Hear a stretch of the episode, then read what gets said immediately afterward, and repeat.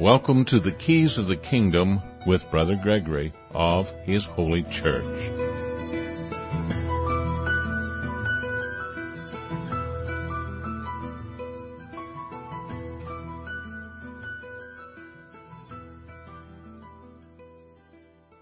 Welcome to Keys of the Kingdom. I'm Brother Gregory, and we're going to be talking about the Kingdom of God. And the Kingdom of God can't hardly be talked about unless you bring up this idea of love. But what's love? I mean, if you look in the Old Testament, you look in the New Testament, both contain information about the Kingdom of God.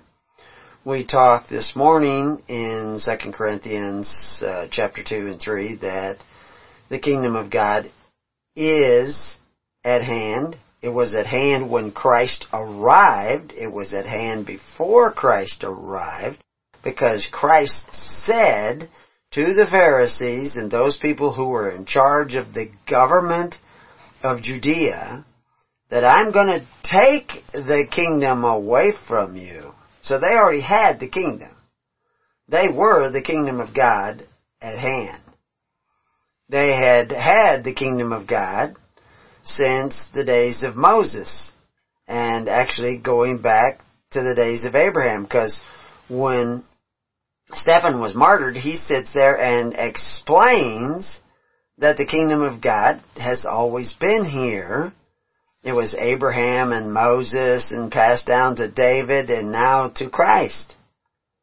And he was being accused actually of uh, suborning funds from the rightful church of God. I mean, there was the church in the wilderness, and there was the church in Judea, and there was, of course, I'm using the word church in the wilderness, was referring to the Levites, and the church, the called out, that's what the word actually means. We should almost always replace the word church with the word called out in order to understand the significance. You don't go to the called out. Or actually, you can go to the called out. Why would you go to the called out? And who are the called out? Well, the called out are those that are separate from the world. They're the saints. That's what saints mean, separate from the world. We've gone through all this.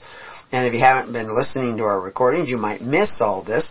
But the reality is Christ was taking the government, the reins of government, away from the Pharisees, who were holding the reins of government at the time. There were some Sadducees also in the government. There were some zealots who were also in the government. But generally speaking, the Pharisees kind of had the market cornered at that particular time. And Jesus said he was going to take the government away from you, the kingdom of God, the government of God away from you. And I'm going to appoint it to others who will bear fruit, he says later on. I'm going to appoint it to my little flock, that's his 12 apostles and maybe the 70, which was his Sanhedrin. That's why he had picked 70, because the Sanhedrin had shortly before this marched out of the meeting place for the Sanhedrin and said that the government was too corrupt. We don't want to have anything to do with it. And they marched out and they said, we're, you know, cause that's the ecclesia that's going to form a new government. Well, all of a sudden, John the Baptist is there, Jesus Christ is there, and Jesus picks his own 70, just like Moses picked the first 70, which was the Sanhedrin. Now, the Sanhedrin was not a legislative body like uh, parliaments and congresses are today. They don't making law. The law already exists. You know, don't steal, uh, don't murder, don't injure your neighbor, don't covet your neighbor's goods. You know, all those are the basic laws. You know, and uh, just keep the Sabbath. That was about staying out of debt. Work first, and then earn your rest. Don't be borrowing your rest from the future, you know, rest in today and then I'll owe you labor tomorrow. You know, like everybody's got student loans. They're not keeping the Sabbath that they got student loans. They're borrowing against their future. Of course, everybody else is borrowing against the future, which is why the the whole nation and every other nation I know on the face of the earth is trillions of dollars in debt because they don't keep the Sabbath. Because the Sabbath is about debt you know, and so, you know, keep holy the Sabbath and they counting seven days. And as soon as they were doing that, in the Bible in the New Testament, they says, you, you got me worried. You're counting days and moons and, and stuff that all my time explaining how the kingdom works is gone to waste. He's worried about that. But I just, you know, I, I mentioned uh, this morning's program that here you go. You got guys changing from Sunday to Sabbath and they think they're righteous now because they keep it on Saturday instead of Sunday. They do what they call worship. They, they're just as much dead as they ever were before. They don't take care of the widows and orphans and needy of their society. They send their people to men who exercise authority to do that. And those people in their congregations that go to those men who exercise authority are snared. They're made merchandise because the men who exercise authority are engaged in covetous practices of taking away from your neighbor to provide you with benefits, which is the definition of the wages of unrighteousness. And we talked this morning again about 2 Corinthians. That, that they're talking about righteousness. Are we seeking righteousness? And of course that's the, the basics of the gospel. Is they're just supposed to be seeking the government of God, the kingdom of God, and His righteousness. It is not righteous to send men to your neighbor's house and force them to contribute so that you can have free education, that somebody will take care of your parents, that you don't have to do aught for your parents, which is what the Corban of the Pharisees were all about. And everybody's doing it. That's crazy. And of course, they're now, you know, if the United States owes trillions of dollars, all the citizens in the United States own, uh, owe hundreds of thousands of dollars. And their children will owe that money. And they don't own their land anymore, and they don't own their labor anymore, and they don't own their children anymore. Because they've all become merchandise again through covetous practices. They've eaten at the tables that are a snare. So anyway, we talked this morning about what that repentance means.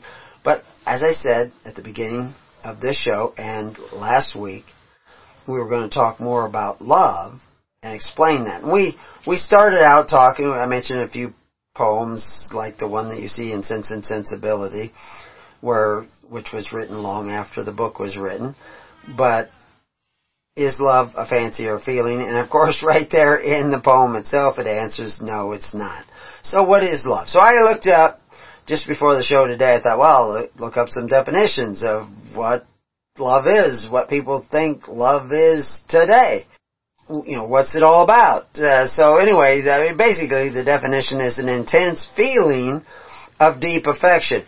Well, they just said that love is a feeling.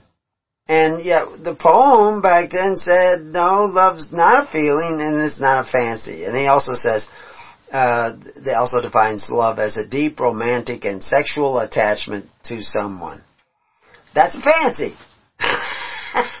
you're passionate about something. That they struck your fancy and you're passionate about them. You desire them. But the poem said it's not a feeling or a fancy, yet the definition, if you Google it, is that it's a feeling and a fancy. So, there, when you say love, I do not think it means what you think it means. At least when it's mentioned in the Bible. And so, guess what? Then I, I did a little bit more quick search and I came up with the fact that, uh, you know, I look for other articles and of course if you're looking on Google, they're going to send you where Google thinks you ought to go. And one of the places they sent you is to the Huffington Post. What does the Bible really say about love? And so David Lose, who is a contributor for the Huffington Post, he's evidently a, a pastor for Mount uh, what is it, Mount Olive uh, Lutheran Church.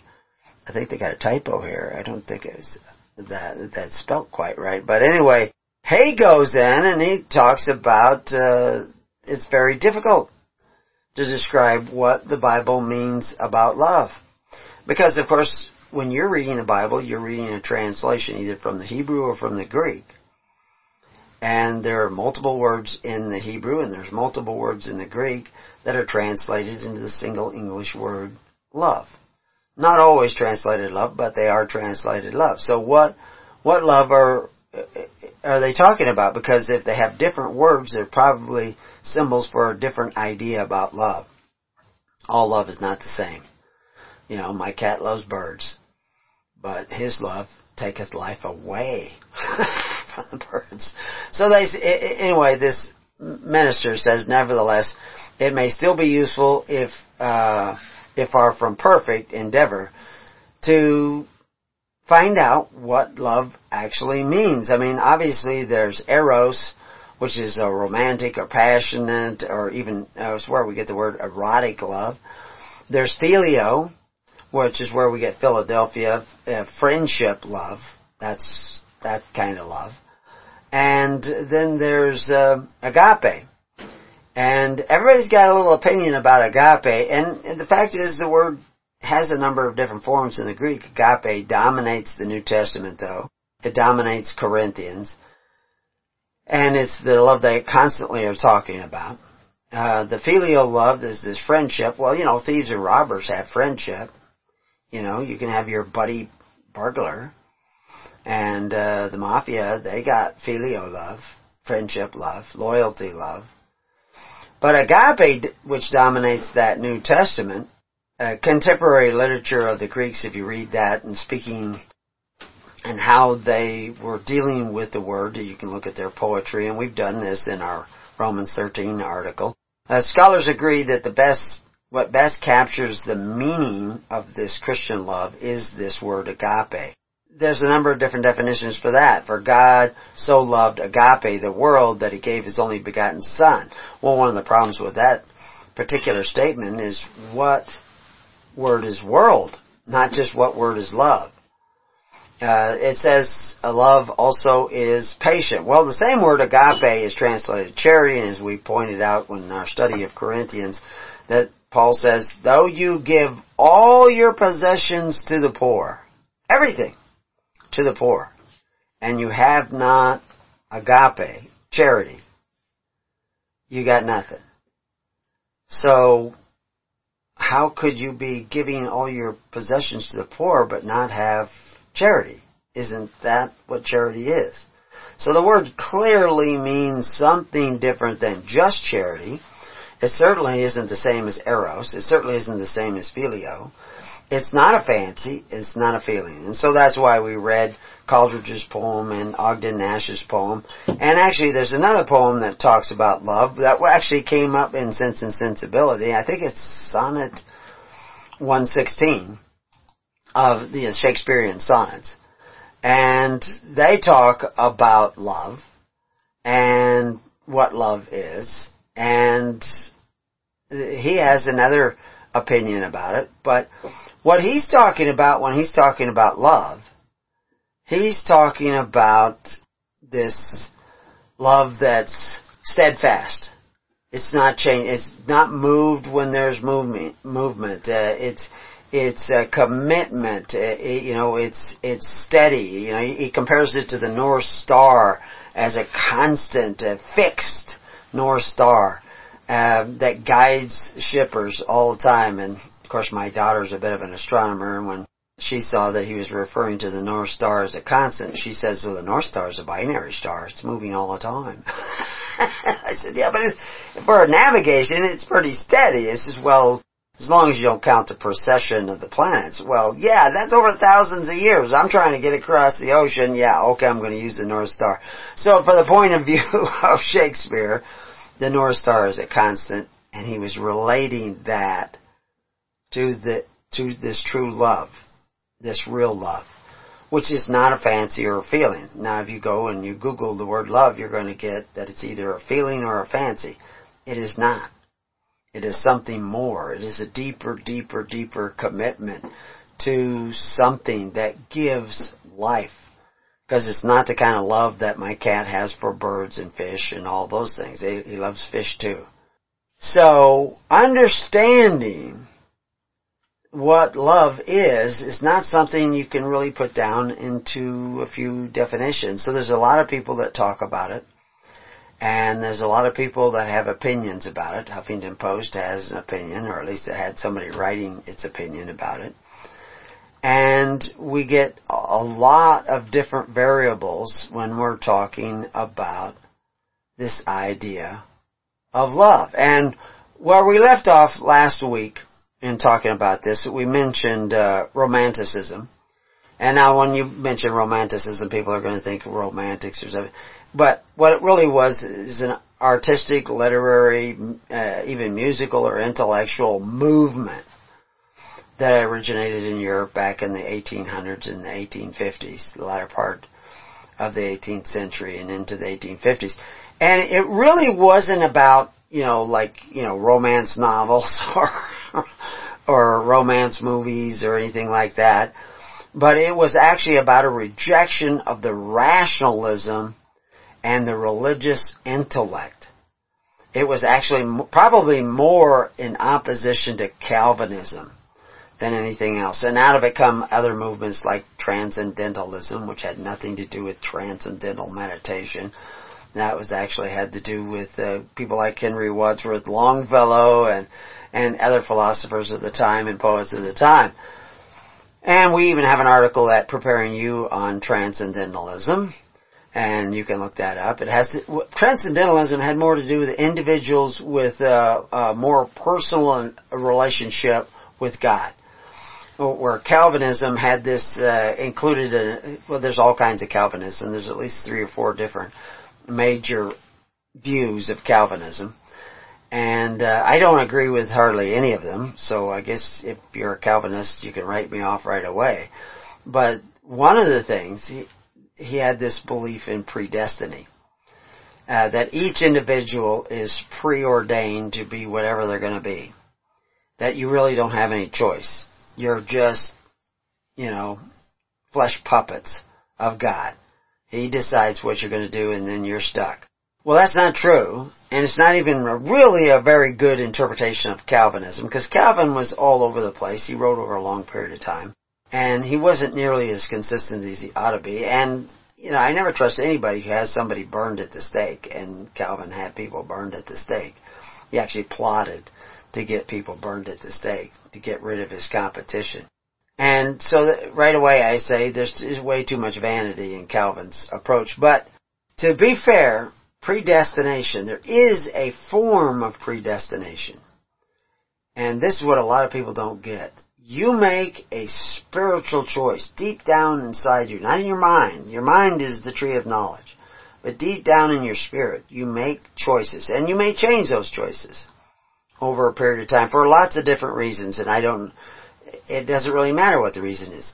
The point is that when you choose to be humble, when you choose to be forgiving, when you choose to be obedient to the character of God, the name of God. People say you do this in the name of Jesus. Well, are you really doing it in the character of Jesus? That's the name of Jesus when you make the choice to follow, really follow Jesus, not intellectually, but really make that commitment where you are willing to be constant to the point of even laying down your life for the real Jesus, not your imagined Jesus, but the real Jesus.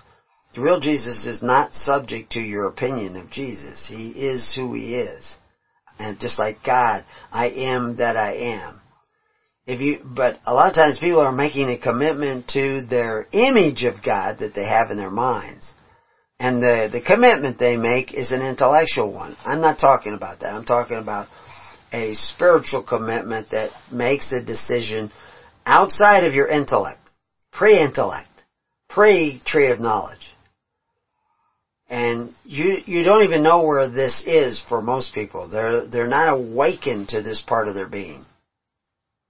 But when you make a choice in that arena, in that realm of existence, your fate is predestined. Now if you change that, then your fate is going, it will change too. The point is, is that you don't have a million choices to make every day. You have the choice of eating of the tree of life, or eating of the tree of the knowledge of good and evil. The choice of eating of the tree of the knowledge of good and evil is the choice to decide for yourself what is good and evil, what is right and wrong.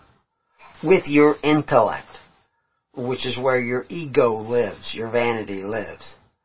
If you make the choice to eat of the tree of life, you have to eat of the Holy Spirit. The Holy Spirit guides you. And we talked this morning about Paul was going to go somewhere, but he didn't feel right about it.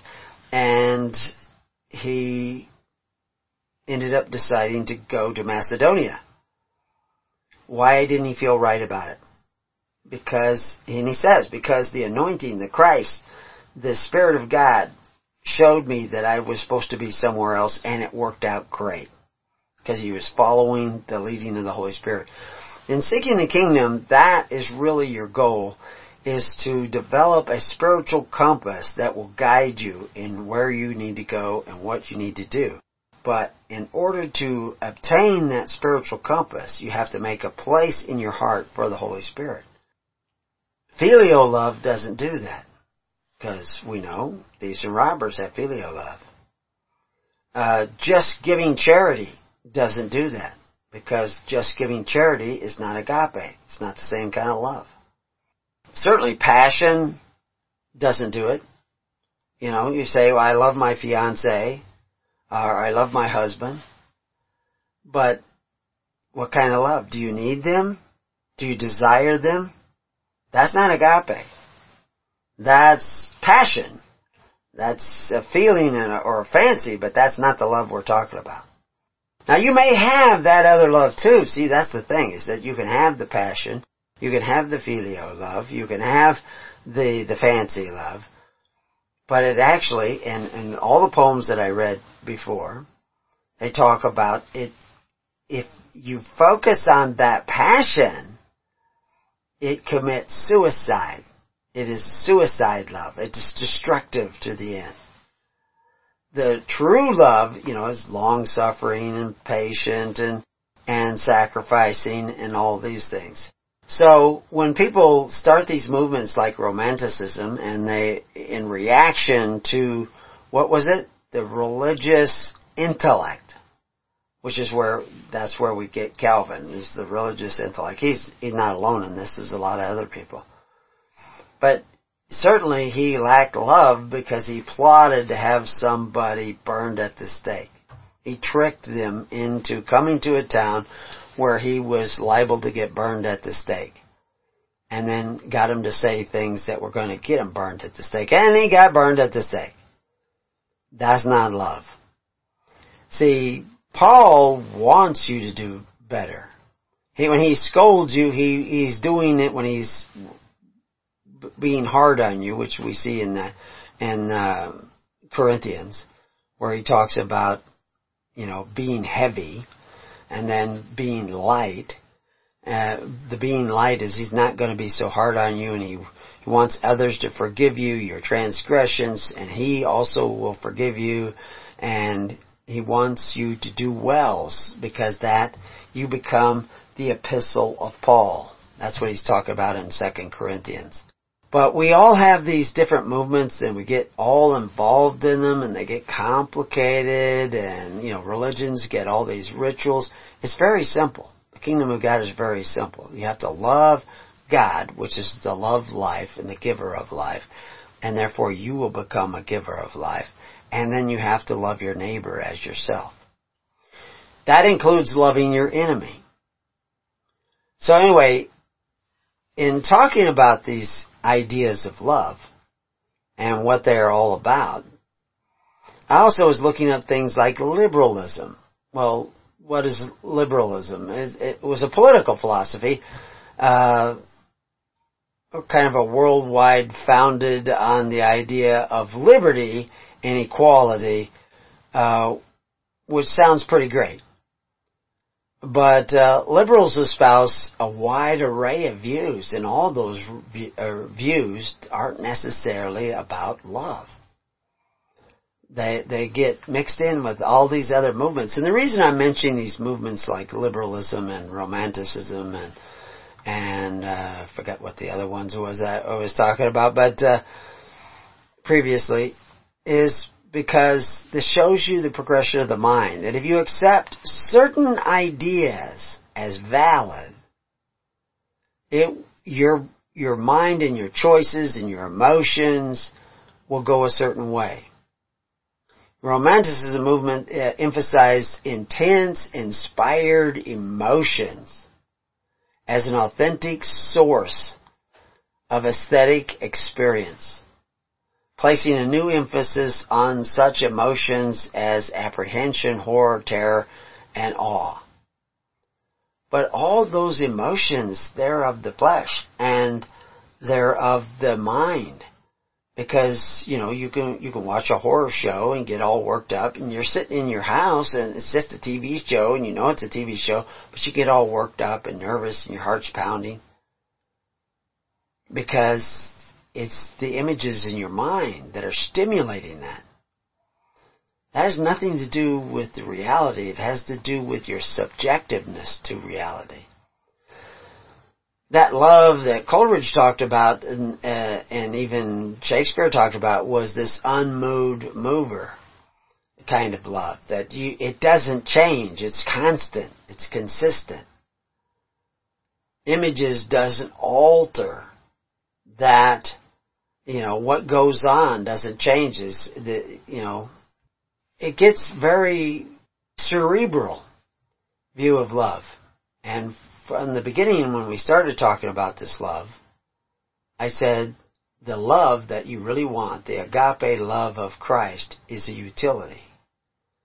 It's not a fancy or a feeling. It's not conjured up with romanticism or liberalism or radicalism that came about during these periods of time, all these isms that it is much more consistent, much more fundamental. Uh, so, you know, like liberalism, for instance, rejected the prevailing social and political norms of hereditary privilege. Well, what does that mean? You know, like the divine right of kings. And that, you know, a lord or baron has more rights than a peasant fundamentally the the peasant has just as much rights, and this is where you get the philosophies that crept in with Americanism and in with the Constitution that we are endowed by our Creator with certain inalienable rights. Now all this kind of gets mixed up, and you and that's because you're climbing around in that tree of knowledge. You know, liberal, uh, you see, I don't like to label people these different things, although this, you know, the words are the symbols of ideas, and then you make all these, put all these symbols up, and people get all these ideas, but you, you're climbing around in that tree of knowledge. And then you'll get things like uh, radicalism, which emerged in the French Revolution. But but even radicalism all, uh, changed in the United Kingdom you know, the Charterists were this radicalism. Radicalism sought a political support for a radical reform of the electoral system to widen the franchise, to get more people so they had a right to choose who was going to what? Rule over them. Well, the problem is they're trying to figure out who will rule over them. We see people wanting a radical change. They want to get rid of the electoral college. They want to give illegals the right to vote. Uh, they don't want to have ID voting because uh, they say that oppresses the voters. It's nonsense. What they're very clearly trying to do is corner the vote so they can get the power. The problem is, is that all these isms create offices of power which is the antithesis of the kingdom of God. The, the pro- prophecy of the kingdom of God is that God would, you know, the year of Jubilee would restore every man to his family and every man to his possessions. I've actually seen people who, uh, you know, who take liberalism so far they they know that they they renounce this hereditary privilege, but they even renounce now heredity. That you, you can't inherit the wealth of your father. You know, that it has to all go back to some sort of collective or something. You know, anybody who believes in even the smallest inheritance tax, you know, somebody who has a lot of money, the chances are they were taxed when they made that money. And now you're going to tax them because they de- died. A death tax. And that's, you will accept those ideas once you make this choice between the tree of knowledge and the tree of life. So how do you know when you make this choice between the tree of knowledge and the tree of life? Well, we'll take a break and we'll be right back to Keys of the Kingdom after that break. And uh, we'll see where that leads us, uh, where we can go, or we, how can we take this to another level. Well, welcome back. So, anyway, there's all these other intellectual ideas, like I mentioned, transcendentalism, which is uh, nothing to do with the Eastern meditations. But it was kind of an idealistic, philosophical, and social movement that developed in New England around 1836 and uh, it was in reaction to rationalism also, and it was heavily influenced by that romanticism as well as uh, Platonism and uh, the Kantian philosophy. Kant, Kantian was from Immanuel Kant, who was trying to rationalize his way to seeing everything. You know, his uh, he was a very influential Prussian German philosopher in what they called the Age of Enlightenment and uh, had the doctrine of transcendental idealism. He argued that space, time, and causation are all mere sensibilities. That it's, it's what we perceive through our senses. So he was, he had a particular philosophy and was pretty famous and then he came up with some new ideas and uh, Kant's views can continue to have major influence on contemporary philosophies even today. Uh, but he changed a lot of what he uh, began to think. I mean, some things were he was a very clever guy, very smart guy, uh, but he pondered things, and he actually very social guy. But he even got away from that for a while because all of a sudden he was thinking this. The and he wrote uh, his second critique of practical reason was this metaphysics of morals. And uh, I don't know if I could sum up, you know, he, he had attempted to explain the relationship between reason and human experience and to move beyond the failures of traditional philosophy and metaphysics and try to figure out what was really going on. And of course, nowadays we have uh, some people who had studied Kant or think they studied Kant or think they know about Kant coming up with other ideas in quantum physics such as singularity. What is the common thing that connects all things? So that you can have this, uh, this, you know, if you make a certain choice in a certain realm, it will forever control your destiny. It will take you down a certain path. Well, that, that distinctive thing that brings about singularity is enmeshed in this thing we call love, which is utility. If love is utility, if love is a power, if love is a force that is connected to the singularity, to all things, when you have love, that force, that creative force of God, that creative power of God will flow through you. It will flow into your children, it will flow into your neighbors, it will flow into your, and the things that you do. It will bring about success where there could have been failure. It will guide you. Don't get on that airplane and then the airplane crashes you know, I actually know, I've had the experience myself where I couldn't go a certain way, and I've seen other people that they say they couldn't go a certain way, they couldn't do a certain thing, and had they done it, it would have been a disaster. While other people go oblivious on, and they don't see disaster coming. The singularity does not show them that they need to be in Macedonia. It actually is showing them, but they don't see it because they're not connected to the singularity. And that true love connects you to the singularity, this power of God flowing through all things.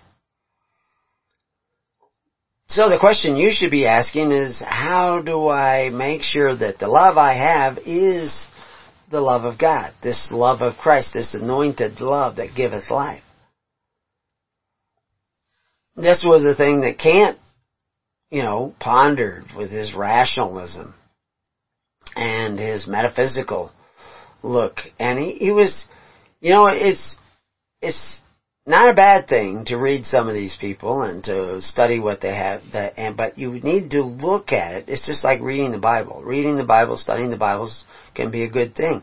You need to do it with the holy spirit because the when i talk about the holy spirit that's that quantum singularity that connects you to god back to that romanticism why did i mention it because it was a reaction to the intellectual religionist, the intellectual approach to religion, and it was more about individual relationship with God. You know, your personal individual relationship with God. And I hear people all the time talking about, you know, it's about relationships, it's about, but what is that relationship and how do you know you have it? How do you know that the love you are experiencing, the feeling and the fancies that you're experiencing, your desire to go to Macedonia is from God and not from something else? How do you know? How do you measure it? How do you, how does one measure the mind with the mind? How do you measure the unmovable with the movable? Because your mind is subject and tossed often every, you know, to and fro with the emotions that are plucked from your being by the world. You know, you can see things that stimulate your emotions. You can hear things that stimulate your emotions. People can come in and push your buttons. But real love is not movable by these things. So how do you know when you're not experiencing real love and you're not being guided by real love? How do you know when your righteousness is righteous? Well, Christ told you a lot of things to do. And in your endeavor to do those things, you will come face to face with the truth about your faith, the truth about your righteousness, the truth about your understanding. Are you tending to the weightier matters? You know, one of the big sins that we see throughout the Bible is sloth. It's where you don't attend to that which you should be attending to. And one of the things that Christ said, you know, he condemned the Pharisees for not attending to was the weightier matters. And what were the weightier matters? Law, judgment, mercy, and faith. And it was actually the weightier matter was law. Law includes justice, mercy, and faith. What is faith? Faith is allegiance. When the apostles were martyred and other Christians were martyred, it was because they kept allegiance to that other king, one Jesus. They were being asked to do things like put money. You know, I give the example of one bishop who was, you know, he was well loved because he was a very charitable man. He was an overseer, so that meant he was a minister of ministers of ministers. And so he wasn't a ruler, he, the, how you get higher in the kingdom is to be servant of servant of servants. And that same word minister can be translated servant. So he was a minister of minister of ministers and so he was constantly helping all these people out and he was able to help these people out because people donated to him. He didn't want everybody donating to him directly because they were organized in the tens, hundreds, and thousands. So they would they would donate to their minister and their minister would donate to his minister and his minister would donate to his minister, and so eventually the money, the funds would come up to the bishop. It'd be a small portion of what hundreds of people gave, and so it could be a sizable amount, and of course that's the guys, these overseers, these saints, these separate men, would take those funds and give them to people like Paul when there was a need in Corinth, or when there was a need in Ephesus he would, they would send for, or need in Jerusalem, they would send foreign aid to these other Christian communities when there was need. And there was need that moved around in the empire from time to time. And there will be need that moves around in the Christian society of today. The problem is that most of the Christian society of today is entirely dependent upon the men who exercise authority, the benefactors who call themselves benefactors, but actually just simply take away from other people. Because the modern church doesn't have a daily ministration, uh, and it does not practice pure religion. So, if you want the love of Christ, if you want to do things in the name of Christ, you have to do what Christ said. Sit down in the tens, hundreds, and thousands and love one another. Take care of one another through faith, hope, and charity. You don't want to do that? Then you have no love. You do not have that singularity love of Christ.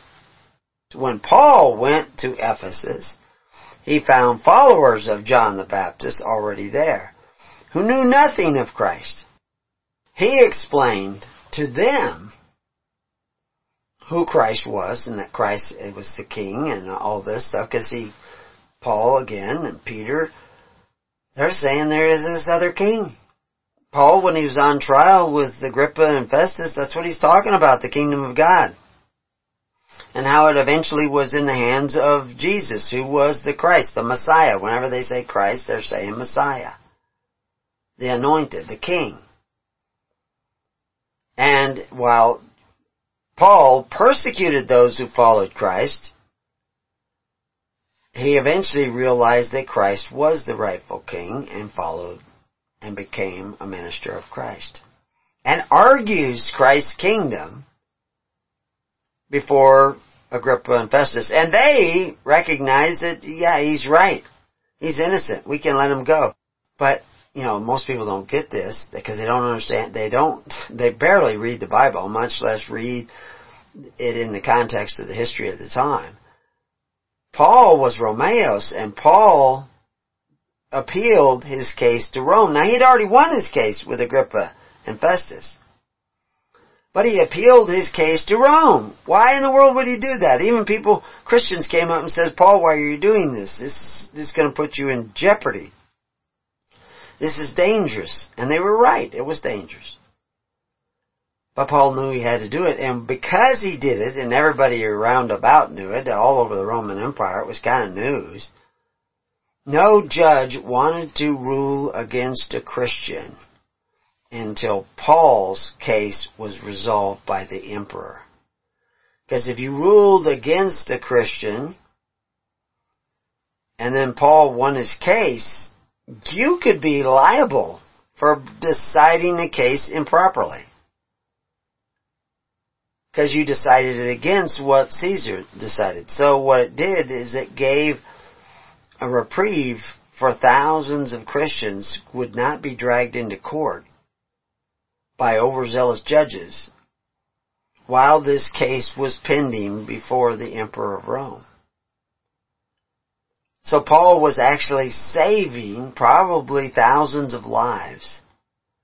Certainly saving them from persecution. And he knew exactly what he was doing. He was a lawyer. He knew that by doing that, he was making recompense for all those people that he had persecuted before. And he even talks about it. So, you have this idea of love permeating in the sacrifice of Paul to save others that at one time he persecuted. And he knows that in the singularity of the quantum mechanics of the metaphysical realm of God in heaven, he would receive a blessing, and he talks about that in uh, Corinthians. So now, where's your love? How do you know your love is real? You you love your fiance, you love uh, your uh, spouse. How do you know that love is real? Yeah, you have the feeling, you have the fancy, you have the phileo, but how do you know your love is the love that God has for you? Because that's the love you want to have. That's the utility. That will make the power of God to effect. See, the Corban of the Pharisees was making the Word of God to none effect.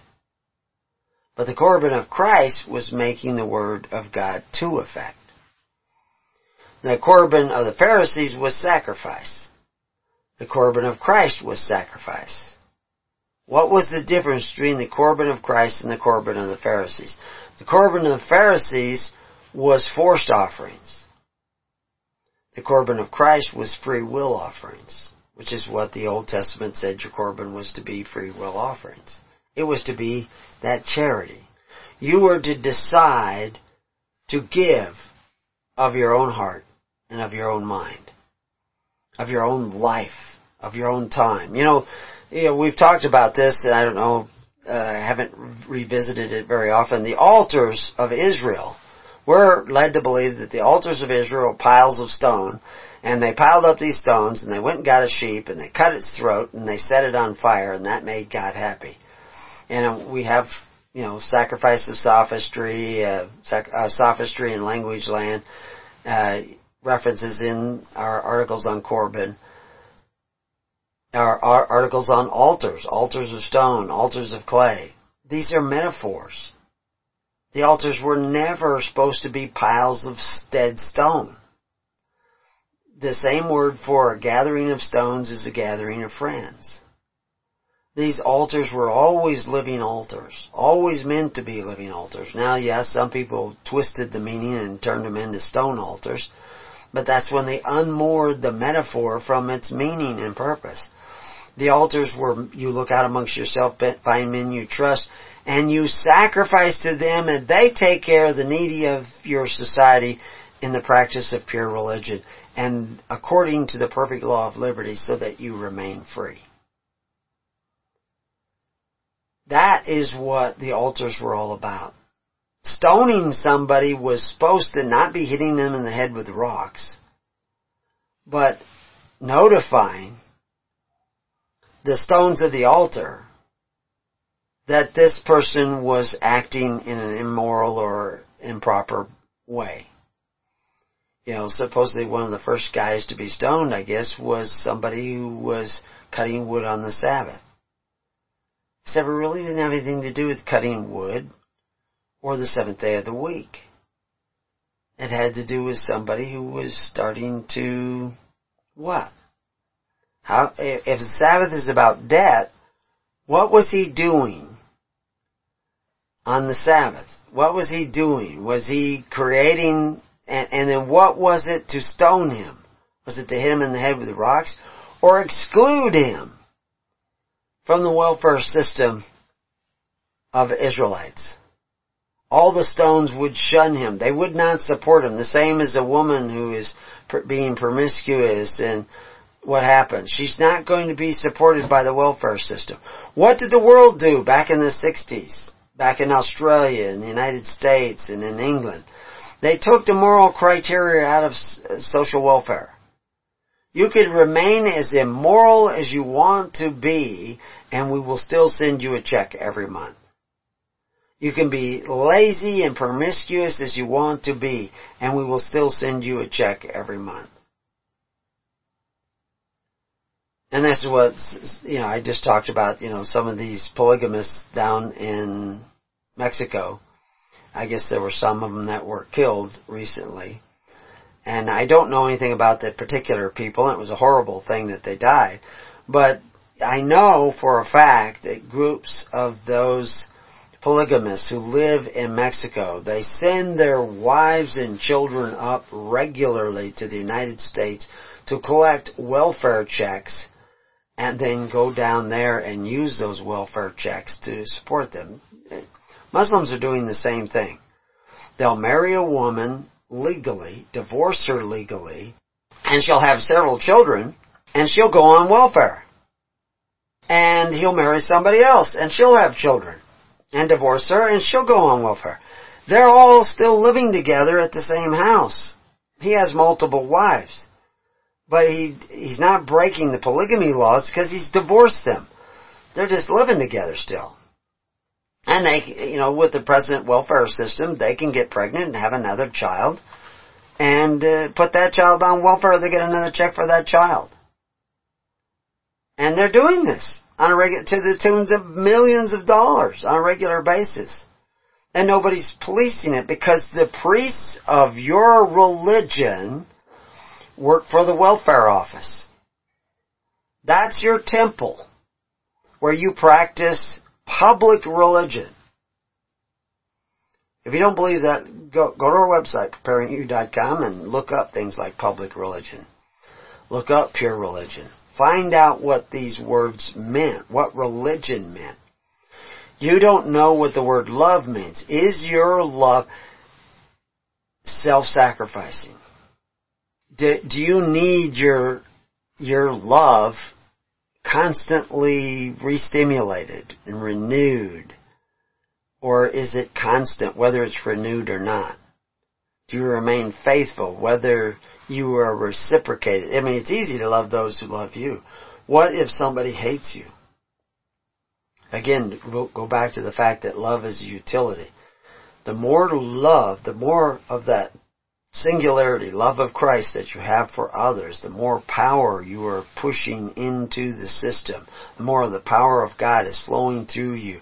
You're not altering people, but the power of God will alter people. I mean, prayer. I just heard that someone that I know was injured. And I haven't got the details yet. They were injured in a mill accident. But the power of prayer from somebody who has that singularity love of Christ, that utility love of Christ, can actually bring healing from afar. But the feeling and fancy love, the passion love, the, you know, are you ruled by your passion or are you ruled by Christ in your heart?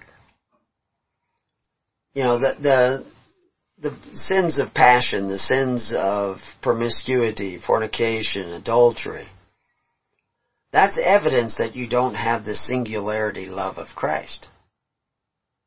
The sin is missing the mark. It's, the sin is not plugging into the utility love of Christ.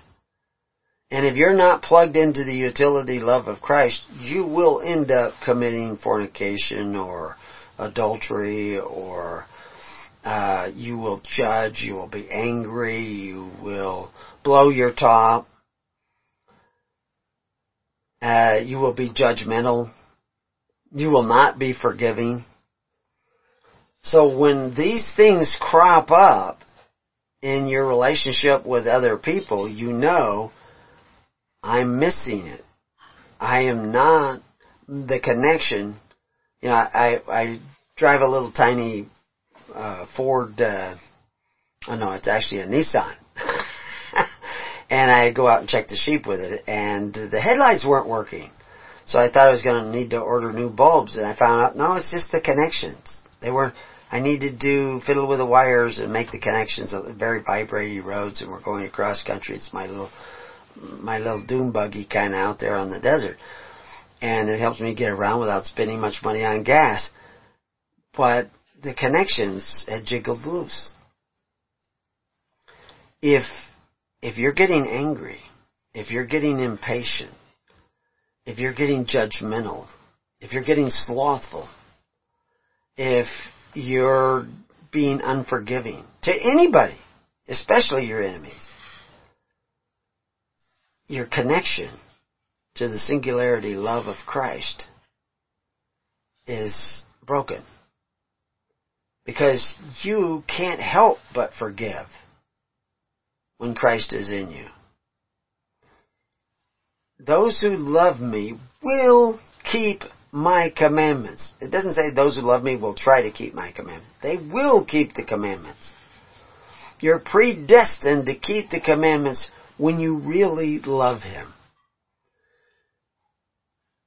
Adam and Eve were supposed to love God, but they decided to decide for themselves what was good and evil because they didn't really love God enough not to. So they were, there was a disconnect. There was a separation. They couldn't even look upon God anymore. They had to hide from God. They fled God. They fled the garden. You're still in the garden. You just have to get back to that connection to the Holy Spirit.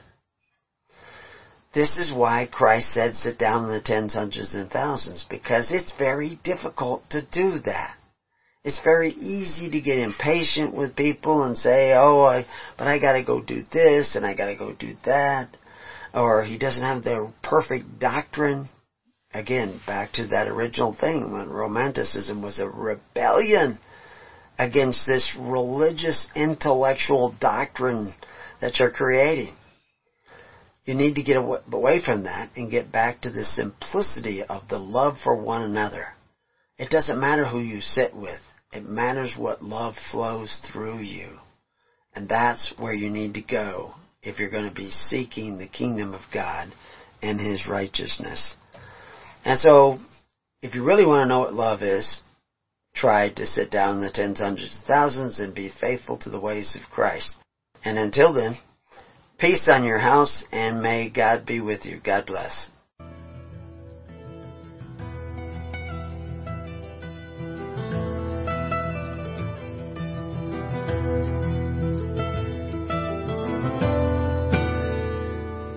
You have been listening to The Keys of the Kingdom with Brother Gregory of His Holy Church.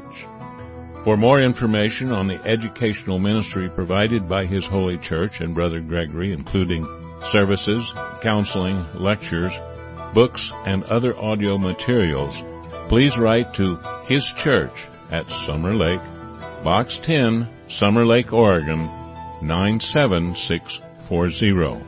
You can also find us on the web at www.hisholychurch.net.